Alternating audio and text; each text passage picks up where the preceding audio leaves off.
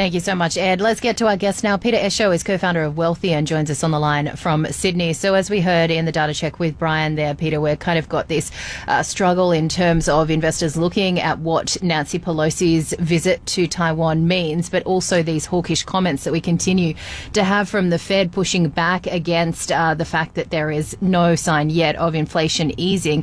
How are you kind of reading all of the price action amidst these? And, and I guess what was your take from those Fed speakers? Thank you, Juliet. It's great to speak to you again. I think what we're seeing in markets is uh, we're still trying to look for a direction and we're still trying to digest the impact of the most recent central bank movements. Um, I think what's clear is that there is an easing of economic conditions, and the bond market tends to be signaling that. If you have a look at 10 year yields in the United States and where they were a month ago and where they have been this week, they've definitely pared back. And even though overnight uh, we did see a bit of a spike, and I think we'll continue. We'll continue to have a very temperamental market. However, the economic data is starting to show that there's an economic slowdown. Hmm. And for me, I think bond yields have capped. Um, I don't think we'll see mid 3%, you know, on the 10 year for a while and it's all about you know where it settles and where we go next year and, and how deep the contraction will be. It's interesting you make that point because yesterday, where you are, the Reserve Bank of Australia raised the cash rate target by 50 basis points. That was widely expected, but the RBA also signaled it may slow the pace of rate hikes this year. And there was a similar conversation happening in the States, particularly in the wake of a lot of the weak PMI data that we've had. It seems like the Fed in the States is pushing back against that narrative quite strongly because they're not convinced that a moderation in activity is going to necessarily lead to a reduction in inflation. Do they have it right or do they have it wrong, do you think? I think for the Fed, the, the task is a lot more difficult. Um, so if we just have a, have a look at the Fed, they can't be seen as opening the door to stopping because that defeats the whole purpose. Their primary objective at the moment is to stop the rate of inflation from blowing out. And if there's any hints, if there's any signals to the market that it's working or it might be sooner than expected, it defeats the purpose. Uh, if we come back to Australia and have a look at the RBA's commentary, some some very interesting insights. First of all, an admission that they expect the inflation rate to come down next year from about you know six six and a half to about four percent. And secondly, towards the end of the statement, they're basically saying that they haven't uh, pre-committed. They're going to be data dependent and they're going to sit and watch. And I think that's a little bit more honest. Uh, they can afford to say that because they don't have uh, what the Fed has at stake. Uh, but I think it's just a sign that central banks all around the world are going to be very data dependent. They've got their finger on the pulse. If inflation's a problem, they're committed, but they're also very mindful of the slowdown and the impact on growth. And I think that's the truth. That's what mm. the hmm. bond market is signaling, even if the Fed doesn't say that.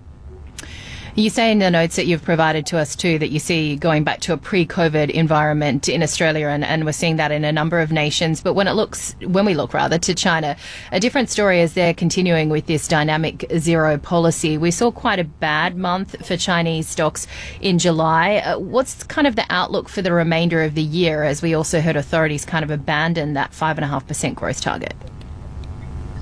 There's a few interesting things um, that I'm watching in China. First of all, the, the Hong Kong data that came out this week um, and the extent of the slowdown and economic growth there, but also shipping costs. Uh, I've been keeping a close eye on shipping costs, and shipping costs coming out of China are actually trending down. And so I think what the, the global economy, and particularly the developed markets, those that are big trading partners with China, uh, are watching is as China comes back um, you know, as China gets back, what is the impact and how much of the supply chain contractions that we've experienced are actually relaxed a little bit over the next few months. So there's a lot going on there. You know, central bank policy and monetary policy in China is always viewed through a very different prism. Mm. But I'm trying to look for anecdotal evidence and, you know, things on the ground, pricing mechanisms, shipping costs, those things that give us the clues as to what happens next year. Yeah, and the interdependency among economies clearly. I mean, we saw over the weekend the factory activity reading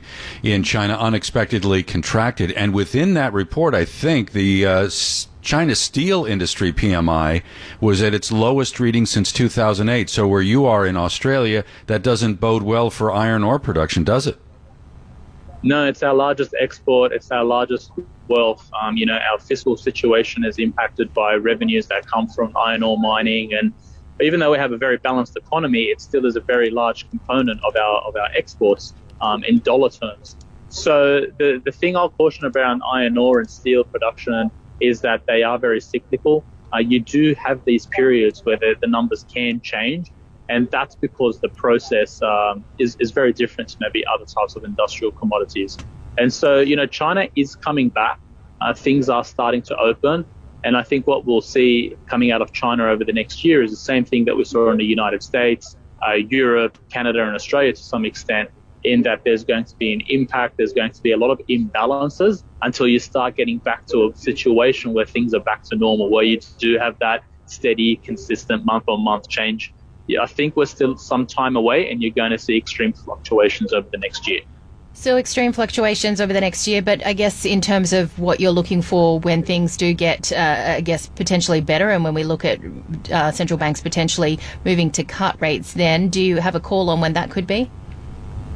I think, Juliet, the bond market is, you know, my number one guide. Um, if you have a look at two-year bond yields in the United States, they are still expecting the Fed to uh, continue to hike. You know, the Fed, central banks have their credibility on the line. They can't screw this up. They really, really have to get this inflation down, and it's working, but they need yeah. to go through with it. The 10 years are showing that it's going to come at a cost. And I think yeah. 2023 is all about that cost. Which companies, mm-hmm. which sectors are going to be hit? Um, mm. and, and, and I think that's where, as an investor, you've got to be looking to. All right, Peter, great to chat with you again. Peter Esho is co founder of Wealthi on the line from Sydney with us here on Bloomberg Daybreak Asia. We are awaiting that uh, expected press conference by US House Speaker Nancy Pelosi.